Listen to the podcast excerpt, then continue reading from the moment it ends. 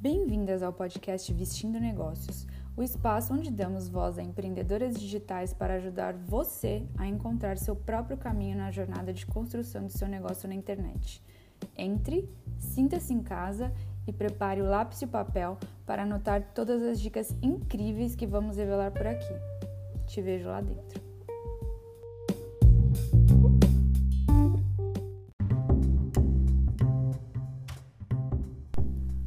Olá, minhas maravilhosas, tudo bem? Hoje a nossa entrevistada vai ser a Noelle Pessoa. A Noelle, que é uma das maiores influenciadoras aí desse mundo fitness e especialmente focada no universo das corridas. Ela é uma querida, a gente se conheceu pelo Instagram algum tempo atrás e vem trocando correspondências. E especialmente quando ela veio para Tailândia, a gente começou a se corresponder mais e aí acabamos ficando amigas de Instagram, como tantas outras que eu fiz por aí. e aí eu convidei a Noelle para dar essa entrevista pra gente, para contar um pouco como é que foi esse início é, da, da vida dela de influencer, porque é, não foi uma coisa muito planejada, assim, né? Ela começou em 2012 é, e foi bem diferente do que hoje a gente pensa que seria começar, né? É, a ser influencer, assim, foi uma coisa muito orgânica, é, nada, nada muito planejado. E ela conta pra gente nessa entrevista como é que foi isso e vai falar também um pouco mais sobre esse universo fit, de corrida, alimentação saudável, é, como ela fazia para chamar a atenção das marcas no começo, é, a questão das hashtags, contratos de parceria e muito mais. E essa é a primeira parte da entrevista, porque a gente ficou falando mais de uma hora e meia, então eu dividi em duas partes. E semana que vem eu vou publicar a segunda parte, tá bem? Que tem um monte de coisas super legais também. Então fiquem ligadas e continuem a ouvir essa entrevista que tá tudo de bom e um papo delicioso. Um beijo.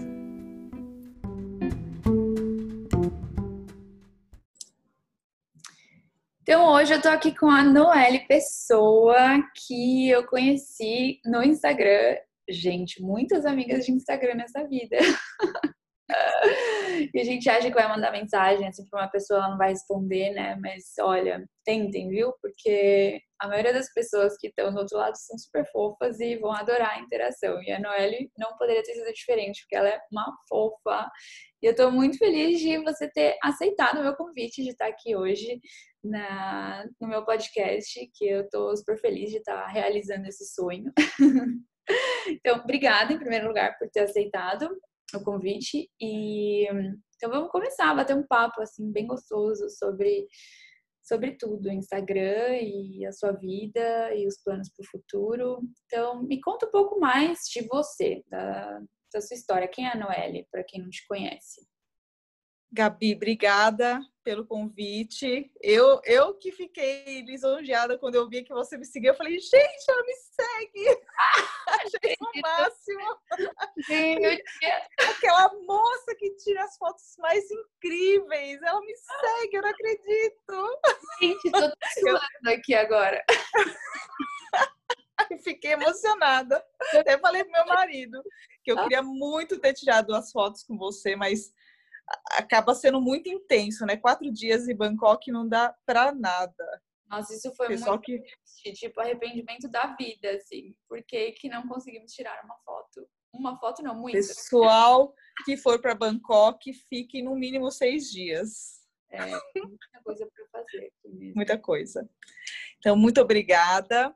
É, esse papo vai ser incrível, com certeza. Então, vamos lá. É, meu nome é Noelle Alves Vieira Pessoa. O Pessoa é do meu esposo. E aí eu adotei o meu nome artístico, Noelle Pessoa. eu tenho 39 anos, uh, sou natural de Guarulhos, mas hoje eu moro em, em São Paulo. Uh, trabalho, meu, eu tenho um trabalho real oficial é, sou uma executiva, é o trabalho é real oficial que, que paga as contas. Eu sou uma executiva de vendas de produto, de matérias-primas para home personal care. Eu atendo duas empresas globalmente conhecidas, mas eu fico com nível Brasil. E eu, eu tenho um hobby que acabou virando uma paixão, que é a corrida, e da corrida surgiram muitos frutos, inclusive o, acabei divulgando isso muito no, no meu principal é, perfil de rede é, social, que é o Instagram, e as pessoas acabaram se identificando muito com isso.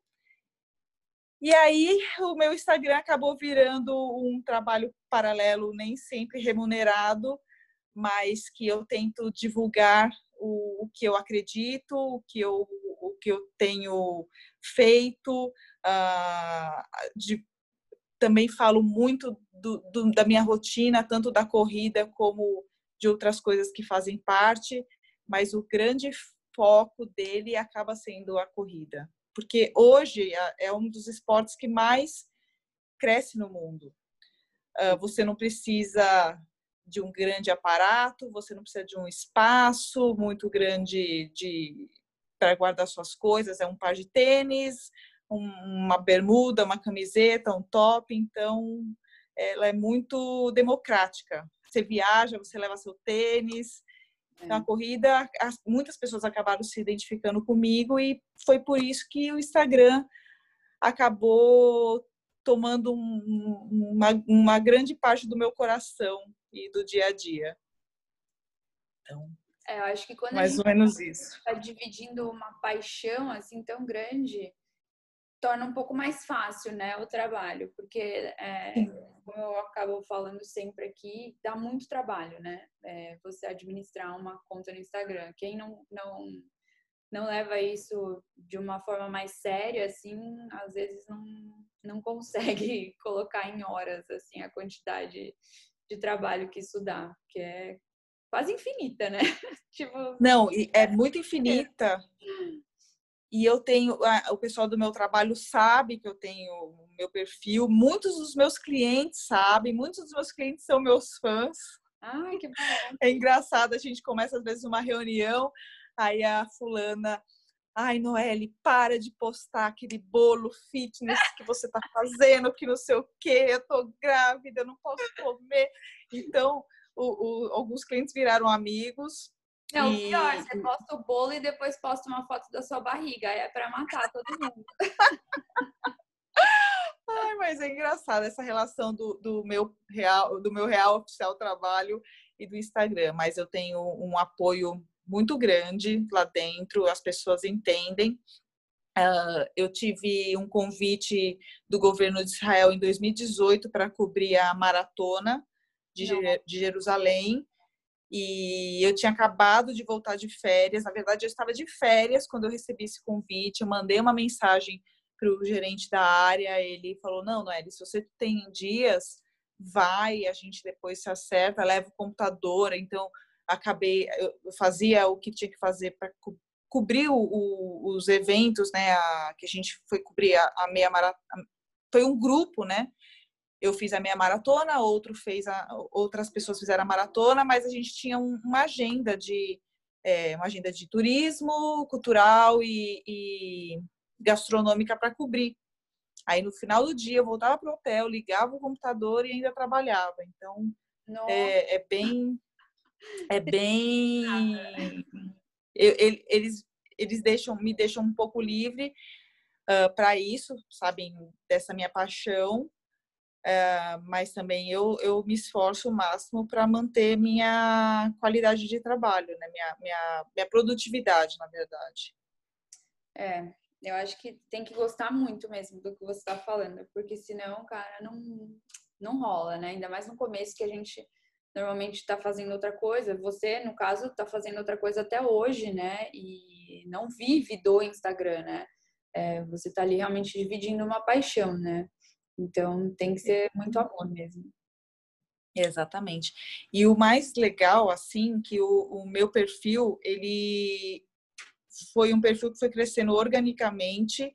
Eu nunca usei uh, de, de uma agência ou de aplicativos, ou nenhum meio para ganhar seguidor ou ganhar like, cur, é, comentários, essas coisas. Então foi foi crescendo organicamente.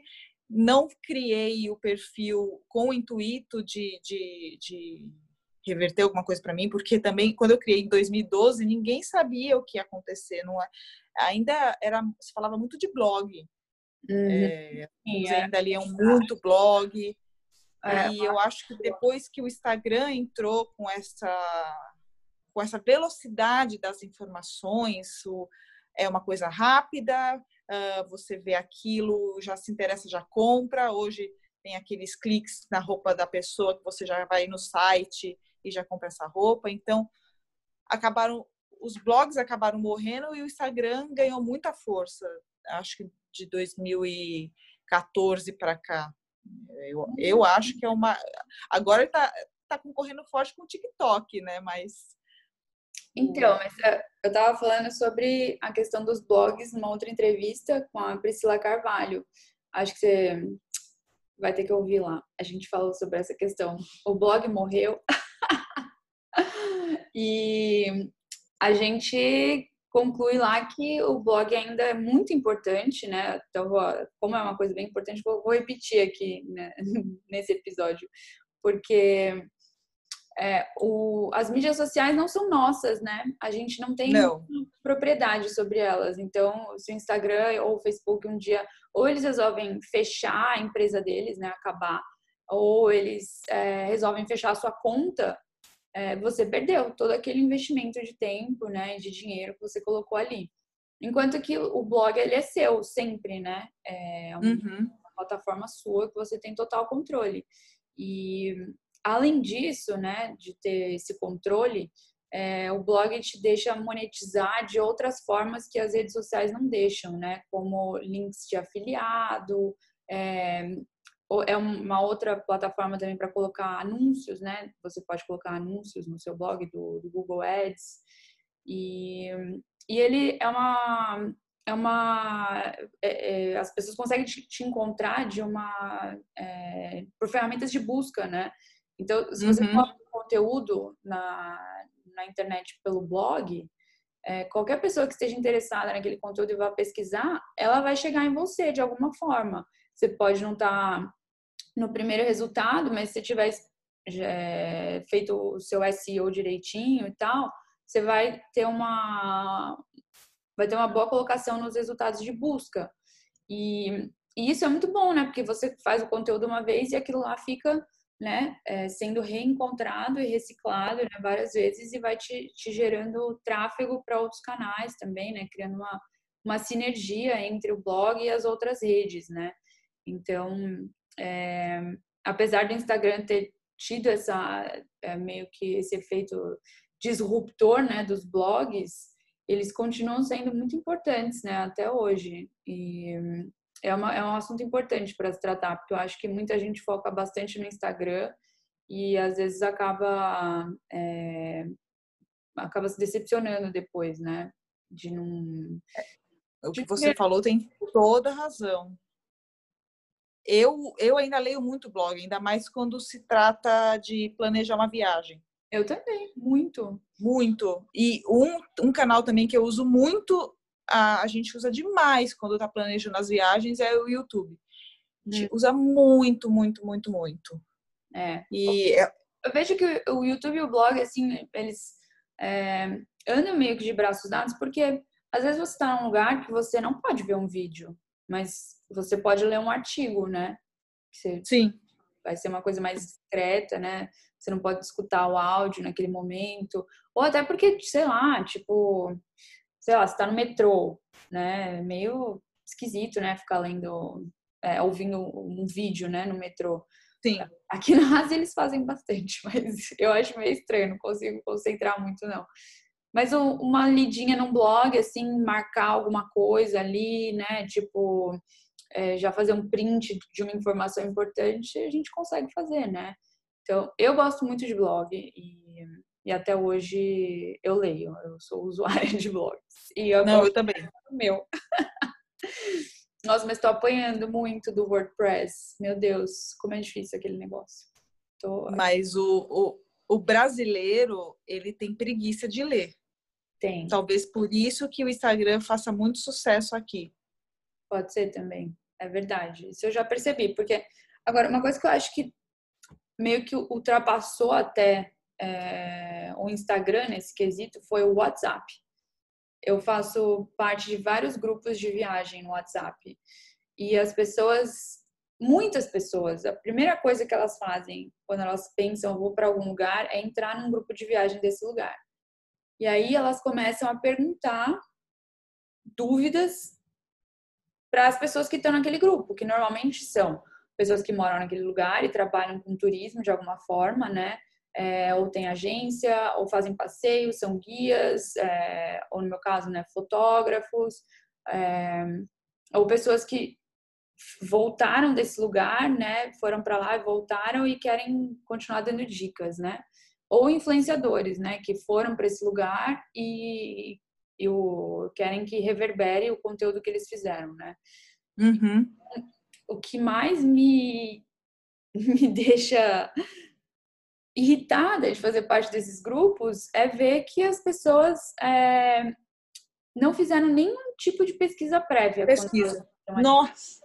Nada. Olha, zero. Isso é verdade. É, no meu Instagram eu acabo postando, como a gente acaba viajando muito e, e ele acabou virando minha rotina. Além da corrida, eu posto tudo. Eu gosto de, de, de compartilhar tudo. Então a gente acaba viajando muito, eu acabo colocando as coisas de, de viagens. E quando eu, é, aí eu, a gente foi para a China, e aí eu comecei a receber muitas perguntas, porque a China ainda é uma incógnita para muita gente, né? Aí tinha uma pessoa que estava com viagem marcada, passagem comprada, ela não sabia nem se precisava de visto, se tirava, onde tirava, se precisasse. Então, oi, a pessoa compra uma passagem para a China e não sabe o que fazer. Então, é. tem que tá pesquisar antes. Dos bois, né? Exatamente. Então, é. tem que pesquisar tudo. É, o WhatsApp teve repercussões no Brasil, assim, muito além disso, né? Muito sérias com relação às eleições. Então, é um assunto bastante delicado, assim. Eu sinto que é, é uma coisa muito particular do Brasil, é, esse efeito que teve com o WhatsApp. Sim. Outros países que foram afetados é, pelas eleições, eu acho que foi muito mais pelo Facebook, é, é, desculpa, pelas eleições não, né? É, que as, cujas eleições foram afetadas pelas fake news é, e hum, campanhas é, midiáticas de manipulação mesmo, foram muito mais pelo Facebook, pelo Instagram até, mas eu sinto que o WhatsApp é, é um fenômeno muito particular do Brasil e é é algo a se, a se pensar muito, né? É, se a gente não, não deveria ter uma regulação muito mais é, rigorosa sobre isso no Brasil, porque os efeitos foram nefastos, né? Como a gente está vendo. É verdade. Isso é verdade. Mas vamos voltar então para o seu Instagram. Você começou o Instagram em que ano? Já foi falando de corrida? Você falava de outro assunto? Como é que foi esse comecinho? É, eu criei minha conta no Instagram em fevereiro de 2012. Eu lembro que foi um carnaval, eu estava em Nova York. E eu comprei um meu iPad. Eu falei, nossa, que massa, um iPad. Aí criei lá no Instagram e aí queria fotografar tudo que comia. Tava lá passeando Times Square. Ai, vou postar Times Square. Fazia essas coisas aleatórias, mas é, a grande parte dos meus posts eram de comida. Principalmente porque aqui em São Paulo tem muito restaurante bacana e vida de casado você quer comer. É. Então, todo final de semana a gente ia para um restaurante diferente. Aí tinha um restaurante que a gente frequentava muito, que o chefe fazia uns pratos diferentes para nós. Então, ah, nossa, vou postar o prato que o fulano fez. Aí era engraçado que a gente ia no outro final de semana nesse restaurante Aí tinha uma pessoa do lado mostrando a minha foto, falando: Nossa, eu quero esse prato. Ele, ah, mas esse prato não tem no cardápio. Ai, que demais! Qual o problema? Foi, era muito engraçado. E aí, é, em 2013, uh, meu marido e eu, a gente decidiu dar um, um, uma virada de chave na nossa rotina, deixar lá um pouco mais saudável, porque a gente viu que estava é, engordando um pouquinho e tal, ah, meio sedentário. E nós procuramos uma nutricionista, fomos para academia, e aí eu comecei a postar essa rotina também do, das práticas de atividades físicas. Foi quando a corrida entrou na minha vida, que eu acabei participando de uma prova, nunca tinha corrido na vida, e me chamaram para correr 5K e eu amei. E você conseguiu? E aí, eu fiz em 45 minutos. 5 quilômetros. Nossa, é muito. Pra mim é tipo maravilhoso. Nossa senhora, 45 minutos, 5 quilômetros é quase andando.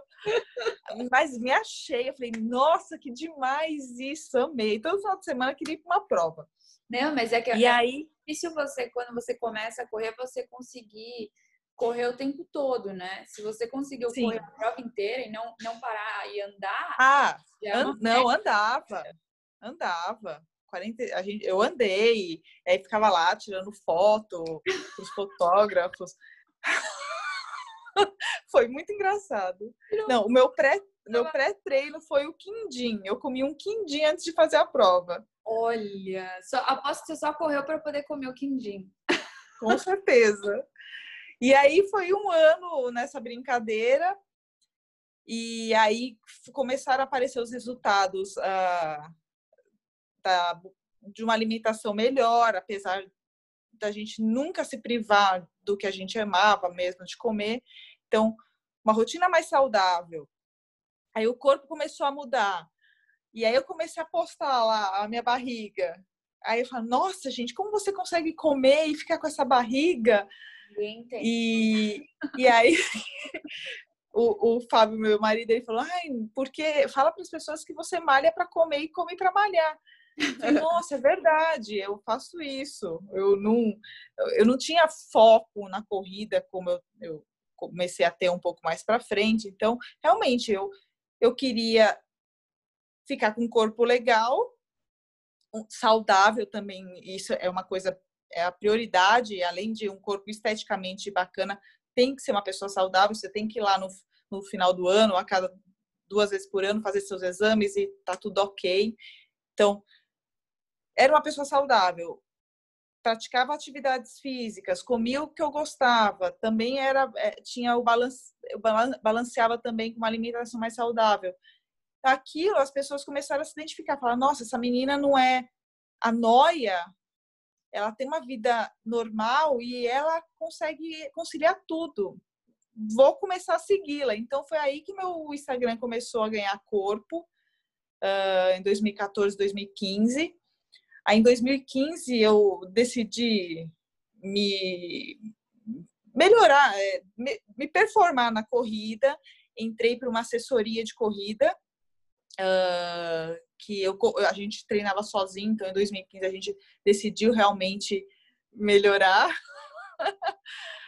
é, decidi fazer minha primeira meia maratona.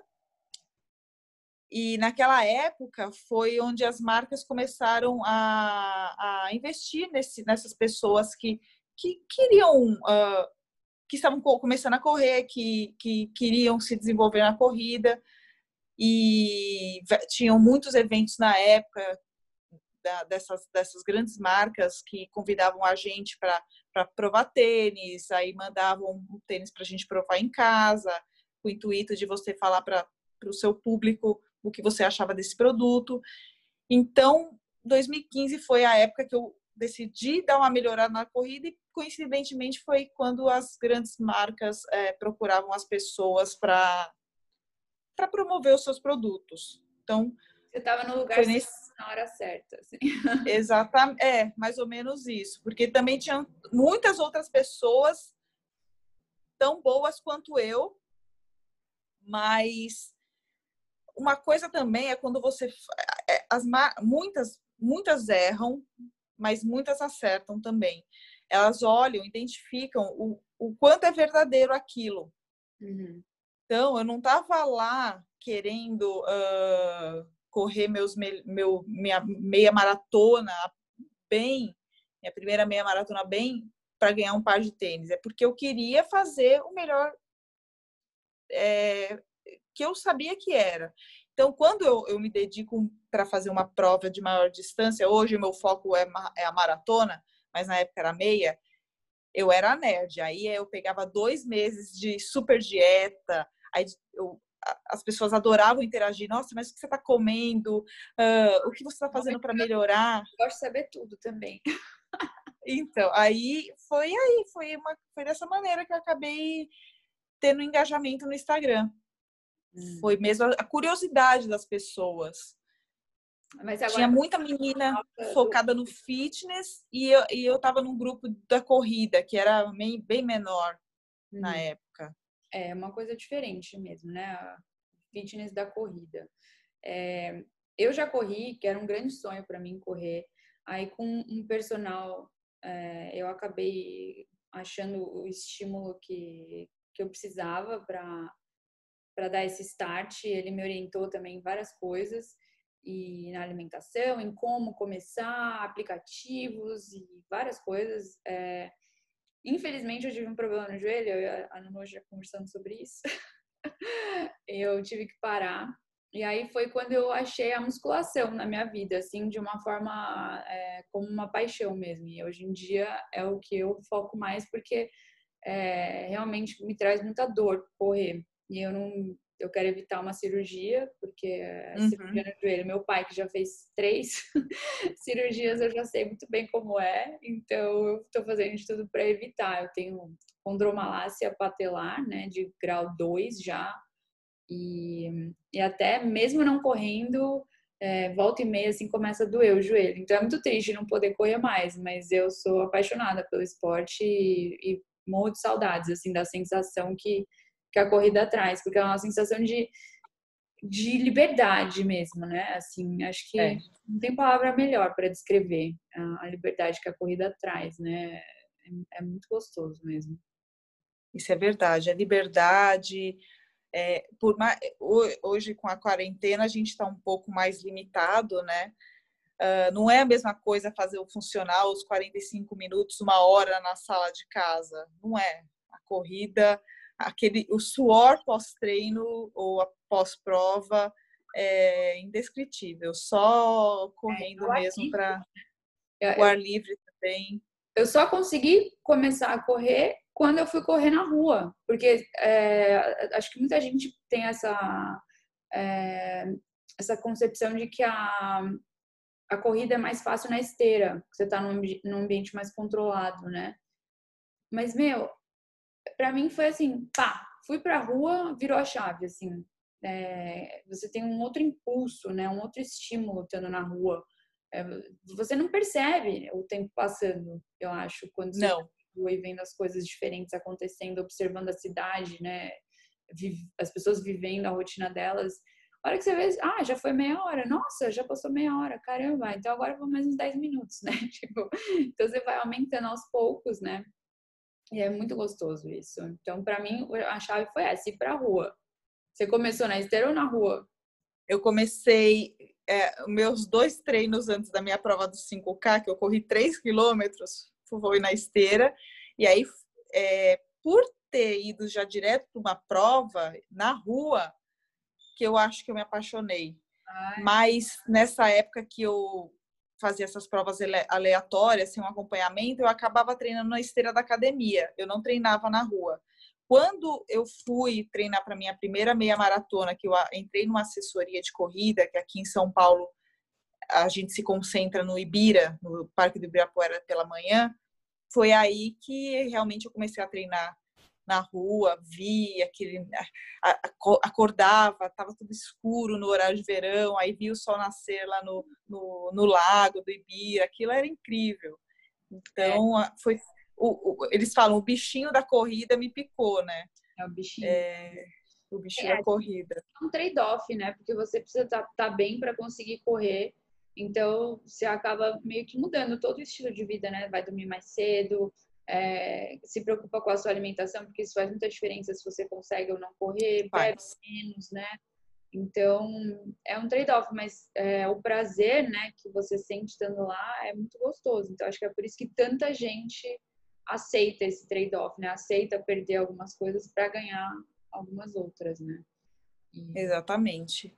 E, em época de, de, Eu não falo de competir, porque não, não é uma competição, né? Mas é época de provas mais importantes, que a gente está mais focado, vale a pena o, o, abrir mão de tanta coisa que a recompensa é, é incrível. Então, a, vale a pena acordar cedo, vale a pena dar uma enxugada na alimentação, seguir 100% que a nutricionista está falando, vale muito. E é você, é bem bacana. Você sente é, muito, ah, como é que diz? Muita fadiga quando você está nesses é, momentos de preparação mais sérios assim para a prova? Não, porque é, a alimentação ajuda muito, a gente corta o açúcar, que eu acho que o açúcar dá uma, dá uma preguiça, né? dá uma coisa no corpo. Uh, ela coloca suplementos para recuperação mais rápida, a gente acaba indo em fisioterapeuta para fazer massagem para liberar, para recuperar mais rápido. Então, é, é bem tranquilo, mas também a gente não é profissional, mas trata como, né? Quer fazer é, tudo certinho. Isso, né? Nesses momentos, né? Fica girando em torno disso, né? Então são três meses que a gente, o amador vira profissional. Só que a, a diferença é que a gente tem que trabalhar depois de treinar. Eles ficam de perna para o ar mas é, é, é, bom, é bom. Sábado é a diversão, quando tem que fazer os longos de 30 quilômetros. Ah, meu Deus, quando eu via você postando isso, eu ficava desesperada já. Eu falava, meu Deus, como é que pode? E vou te falar, correr isso 42... É muita coisa, gente. Mas os 42 da, da maratona passa muito rápido. Nossa Senhora, é muito rápido. Muito. Inacreditável. Isso eu nunca esperei. É. Agora, eu vou fazer uma pergunta que eu acho que todo mundo quer saber, assim, tipo, como é que é, assim, esse segredo da sua nutricionista? Depois a gente vai voltar para o Instagram, mas os segredos da sua nutricionista para essa boa forma toda. Antes você é, já tinha uma estrutura é, eu acho que sim, né? Porque você é descendente de asiática e você é mais petit já. Sim. Assim, Gabi, Gabi, eu engano até os japoneses. Eu não tenho um sangue de asiático. O quê? Eu não tenho. Cara. Juro por Deus. Minha não, mãe e meu pai, eles eram. Não é. Meus, meus, tanto mãe e pai, eles nasceram no Ceará. O meu, a parte do meu pai é toda de índio. Da ah. minha mãe. Então você é, é indígena. Indígena. Ah, tá explicada, é verdade pode ser também. E da minha mãe não tem nada, assim. Tanto que é mais é, parte de Europa, a gente tem um, uma árvore genealógica da parte da minha mãe bem confusa, aliás. Mas não tem nada, nada de japonês ou chinês ou qualquer coisa oriental. Mas eu engano. Eu tenho essa cara, eu me achei no Mianmar, eu acho que eu sou birmanesa, eu vi aquelas pessoas, falei, gente, é tudo é a mesma cara que eu. meu povo, me encontrei meu povo. me encontrei no Mianmar. Mas eu, eu. Não tem essa sempre... genética asiática privilegiada, né? Porque eu fiquei horrorizada, assim, eu fui pro Japão e, meu Deus, elas são muito magrinhas. São, são muito mion. Mas o, eu sempre, eu fui uma pessoa que sempre sofri com a balança. Sempre. É, eu cheguei a tomar até remédio para emagrecer uma época. Foi antes de casar, aliás. E, e aí eu falo, eu penso, depois que eu tomei esses remédios é, milagrosos, falei, nossa, nunca que eu vou emagrecer sem remédio. Aí foi quando eu procurei a nutricionista e eu fui bem claro com ela. Falei, nossa, mas com alimentação dá para ficar bem em forma? Eu acho que dá. A primeira Nutri que a gente passou, ela era um foco de reeducação alimentar. E aí, quando a gente quis uh, performar na corrida, que a gente procurou nutricionista com foco esportivo. Faz muita diferença.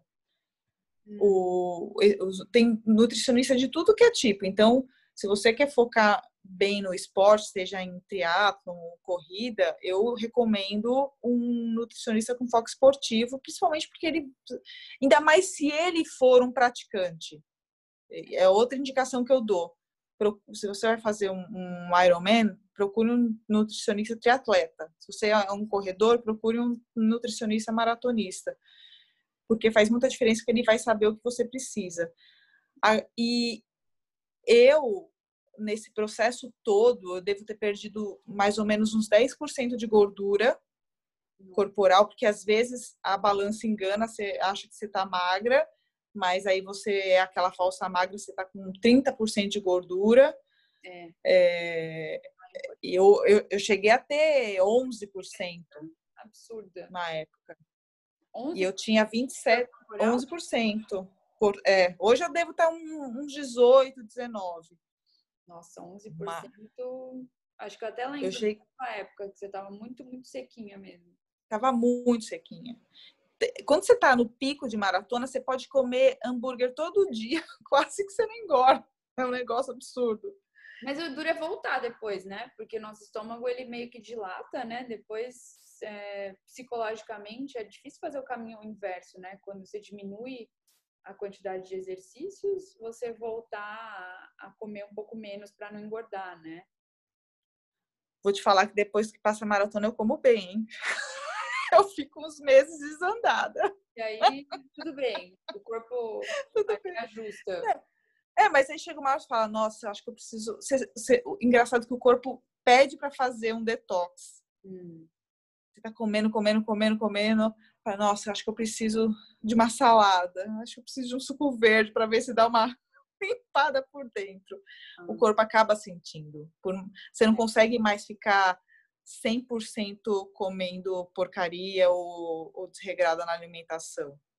É, eu me identifico ah, é, muito com o seu perfil porque é, eu também gosto muito dessa coisa de cuidar da alimentação, né? E até agora eu tenho compartilhado um pouquinho mais. Eu, eu tenho um pouco de preguiça, assim, de compartilhar essas coisas. Eu não sou muito que nem você.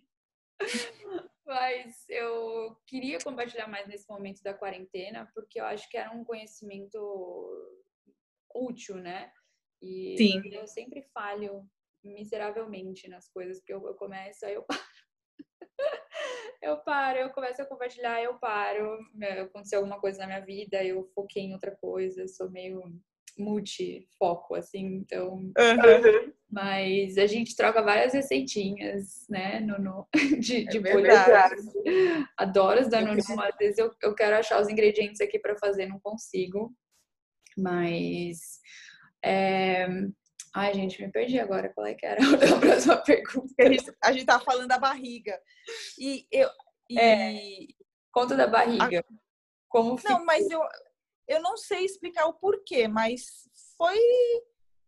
Acho que, a, a, como eu nunca tinha feito exercícios aeróbicos, assim, de, de alta intensidade, uh, acabou perdendo aquela, uma, aquela parte de gordura abdominal uhum. eu tinha um, um, eu sempre fui muito magrinha em cima e, mai, e maior embaixo, sempre. Uhum.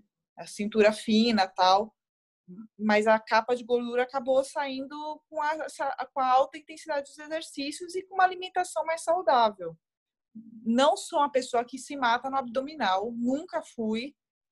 Uh, corredor faz muito exercício pro core, né? Tipo prancha, estabilizador mas, nossa, fazer abdominal, tal, essas coisas eu nunca fiz. Então, foi, acho que o conjunto, é, um, um bom exercício aeróbico bem feito, acompanhado sempre por um profissional para não se machucar e tudo mais, e uma alimentação mais saudável. Massa. A gente não é. Eu beberia um vinho todo dia, mas a gente deixa para o final de semana. Então acaba é. fazendo as compensações. Tem que ter, tem que abrir mão de algumas coisas. Tem. Agora, quer fazer um jabá e deixar o contato dos seus nutris? Hoje a minha nutricionista é a Claudinha, é arroba Cláudia Nutricionista. Uh, ela é maratonista. Ela é maratonista, ela é, ela é uma pessoa assim incrível muito do bem, super acessível, que eu acho que o nutricionista também tem que ser acessível, não, Não adianta ir para aqueles estrelados que não dá certo. Ela atende então, à distância? Ela agora agora agora tá, tá permitido no Brasil, né? Por causa da quarentena eles liberaram hum, a atendimento à distância. Cláudia nutricionista. Tem, tem cupom de desconto da Nono? Fala, fala que, é, que é minha seguidora. Aí é, é de um bem bolado. Ah, eu vou falar, hein? Adoro cupom de desconto. Então, menina, agora vamos focar então nessa coisa do cupom de desconto e vamos. dos pedidos e dos contratinhos. Como é que anda todas essas coisas, assim? Porque a Nono tem outro trabalho, né? Mas é, ela tem uma comunidade muito engajada, né? Então as marcas começaram a anotar Nono lá atrás. É, como começou esse relacionamento? Qual foi a primeira marca? Qual foi a mais marcante? A, a primeira marca uh, que começou uma parceria comigo, bem firme, foi uma marca de alimentos chamada Eat Clean. Hum. Logo que eles é, cria, ele, ele, a, a empresa deles ficava no mesmo bairro que eu moro. E, e aqui em São Paulo também tem muito as, as influenciadoras da Zona Sul, né? E eu fico num lugar mais distante. Então eles acabaram se identificando comigo, que eu tinha estava começando a postar essa parte mais saudável e tal. E eles eram daqui do, do bairro, eram pequenos, estavam começando. Uh, acabaram mandando algumas coisas para provar, eu amei. Eles têm, na época tinha uma, uma linha de tempero, estavam uh, criando as linhas de pasta de pastas de nuts, que eles é o carro-chefe deles até hoje. Então a It Clean é um parceiro que você que você posta de vez em quando. Isso. Ai, eles estão há seis anos comigo, seis anos já. Nossa. Então viraram amigos uh, de sair para a gente tomar café. Eles é, são é um casal, hoje eles não estão mais juntos, mas ainda são estão na empresa, os dois. A gente acabou virando amizade além do Instagram. Uh, e a gente sempre trabalhou com permuta. Uhum. Uh, nunca ganhei dinheiro deles. Então, eles me mandavam os kits de vez em quando dos produtos que eu mais gostava e aí a gente converteu esse envio de kits para compras pelo site. Então, ao invés de, de mandarem o kit, eu vou, entro, eu tenho a liberdade no site e compro o que eu quiser, que assim fica melhor também. Eu, eu divulgo as coisas que eu consumo, que eu uso. Eles podem ter 10 mil produtos lá, mas aí eu uso três. Aí eles me mandam os outros que não que eu não consumo, acaba, acaba, acaba não sendo uma coisa real. Então, eu prezo muito isso também no meu perfil de divulgar e postar coisas reais que fazem parte do meu dia a dia. Super. Então, a IT é, não. Percebe quando é fake. Eu acho que você tem uma coisa que é off, assim, que, que não atrai, né? Que aí acaba, acho que, não, não convertendo muito. Não, exatamente. Então, a Iticlean é um parceiro muito forte de anos. Uh, e outra marca que também não tenho que falar, que está comigo praticamente desde 2015, é a Nike. A Nike acabou me notando nesse momento que eu comecei a querer performar no, na corrida, que eu estava começando a enfrentar distâncias maiores.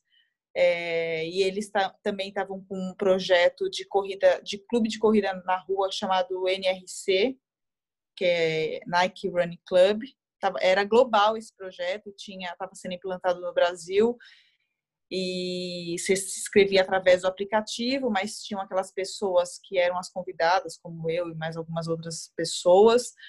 E aí, para os eventos, nesses eventos, eles divulgavam os tênis, os lançamentos que estavam tendo, as pessoas podiam experimentar, mas aí tinha um, o nicho que eu fazia parte, que, que eu tinha o meu tênis, eu recebia o tênis em casa para poder falar o que eu achava dele.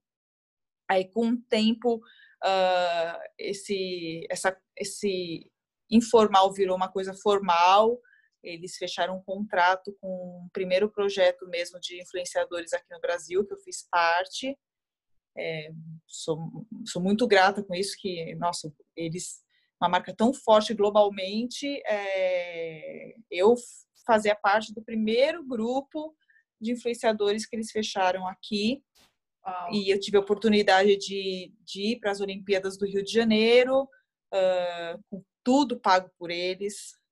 Então, além de, de ter roupas, tênis, uh, a, a parte de alimento, hotel, os ingressos para o atletismo. Então, a Nike pagou tudo, tudo, tudo.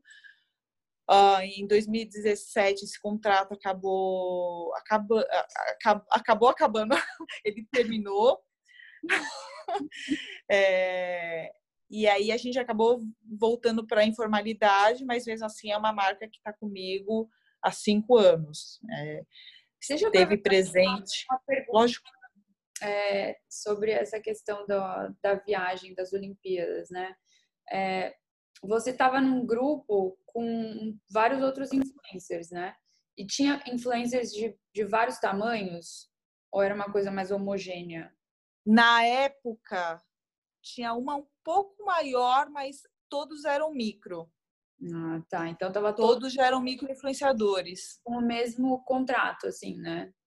Sim, to todos o mesmo contrato. A gente uh, tinha um pacote de, de produtos que recebia a cada season, que eles chamam, que é as estações do ano. Então, pega um ano de quatro estações, é, são quatro envios por, por ano, fora os lançamentos ah, por, que tinham esporádicos. Então, era, era esse o contrato. Tinha aqui nos eventos que eles faziam. Uh, ah, tinha um evento X no dia tal, você tinha que ir. Então, você tinha que ficar disponível para a marca. Nunca teve grana envolvida, dinheiro, reversão em dinheiro, mas também tem aquele, aquele lado de quanto você deixa de gastar. Pois é, então, é, é, quando você corre tanto assim, a cada o quê? Três, quatro meses você troca de tênis? Fora que você tem um tênis para cada coisa. Você tem um tênis que é para o treino de tiro, um tênis que é para rodagem, Aí agora a Nike tem os tênis que são só para o dia da prova. Então, uhum. Então, se você coloca tudo isso no papel, é muita grana. É. Uh, Fora que então, viagem, né? Com hotel, ingressos para as Olimpíadas, não é uma permuta comum, né? De tipo, não. Ah, eu te mando uma camiseta e você posta uma foto falando da minha marca, né? É completamente diferente. E o melhor que eles deixam muito à vontade hoje para o que você deve postar. Não, não é uma coisa de public post, ah, eu recebi esse tênis, ele é X, Y, Z. Não, é uma coisa natural. Eu vou lá, corro, falo do meu, meu perfil, é, do, da, da minha opinião, desculpa, e, e aí as pessoas vão perguntando. As pessoas perguntam muito, muito sim, de tudo. Aí eu tô com um top novo que a Nike lançou, que me mandou. Ai, nossa, que top é esse e tal. As pessoas, eu não preciso falar, mas as pessoas veem em mim uma grande é, vitrine. Sim, claro. Então, eu não fico escancarada falando sobre o produto, mas só de, de criar um conteúdo, uma foto bacana e tudo mais, as pessoas se identificam e querem aquele produto também.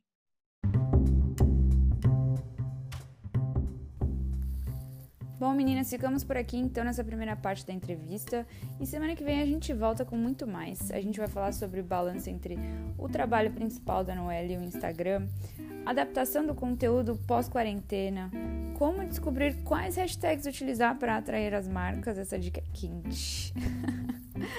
e ética no mundo da influência, que é muito importante, né, a gente discutir hoje em dia. Então não percam o próximo episódio, tá bom? Um beijo, beijo, beijo.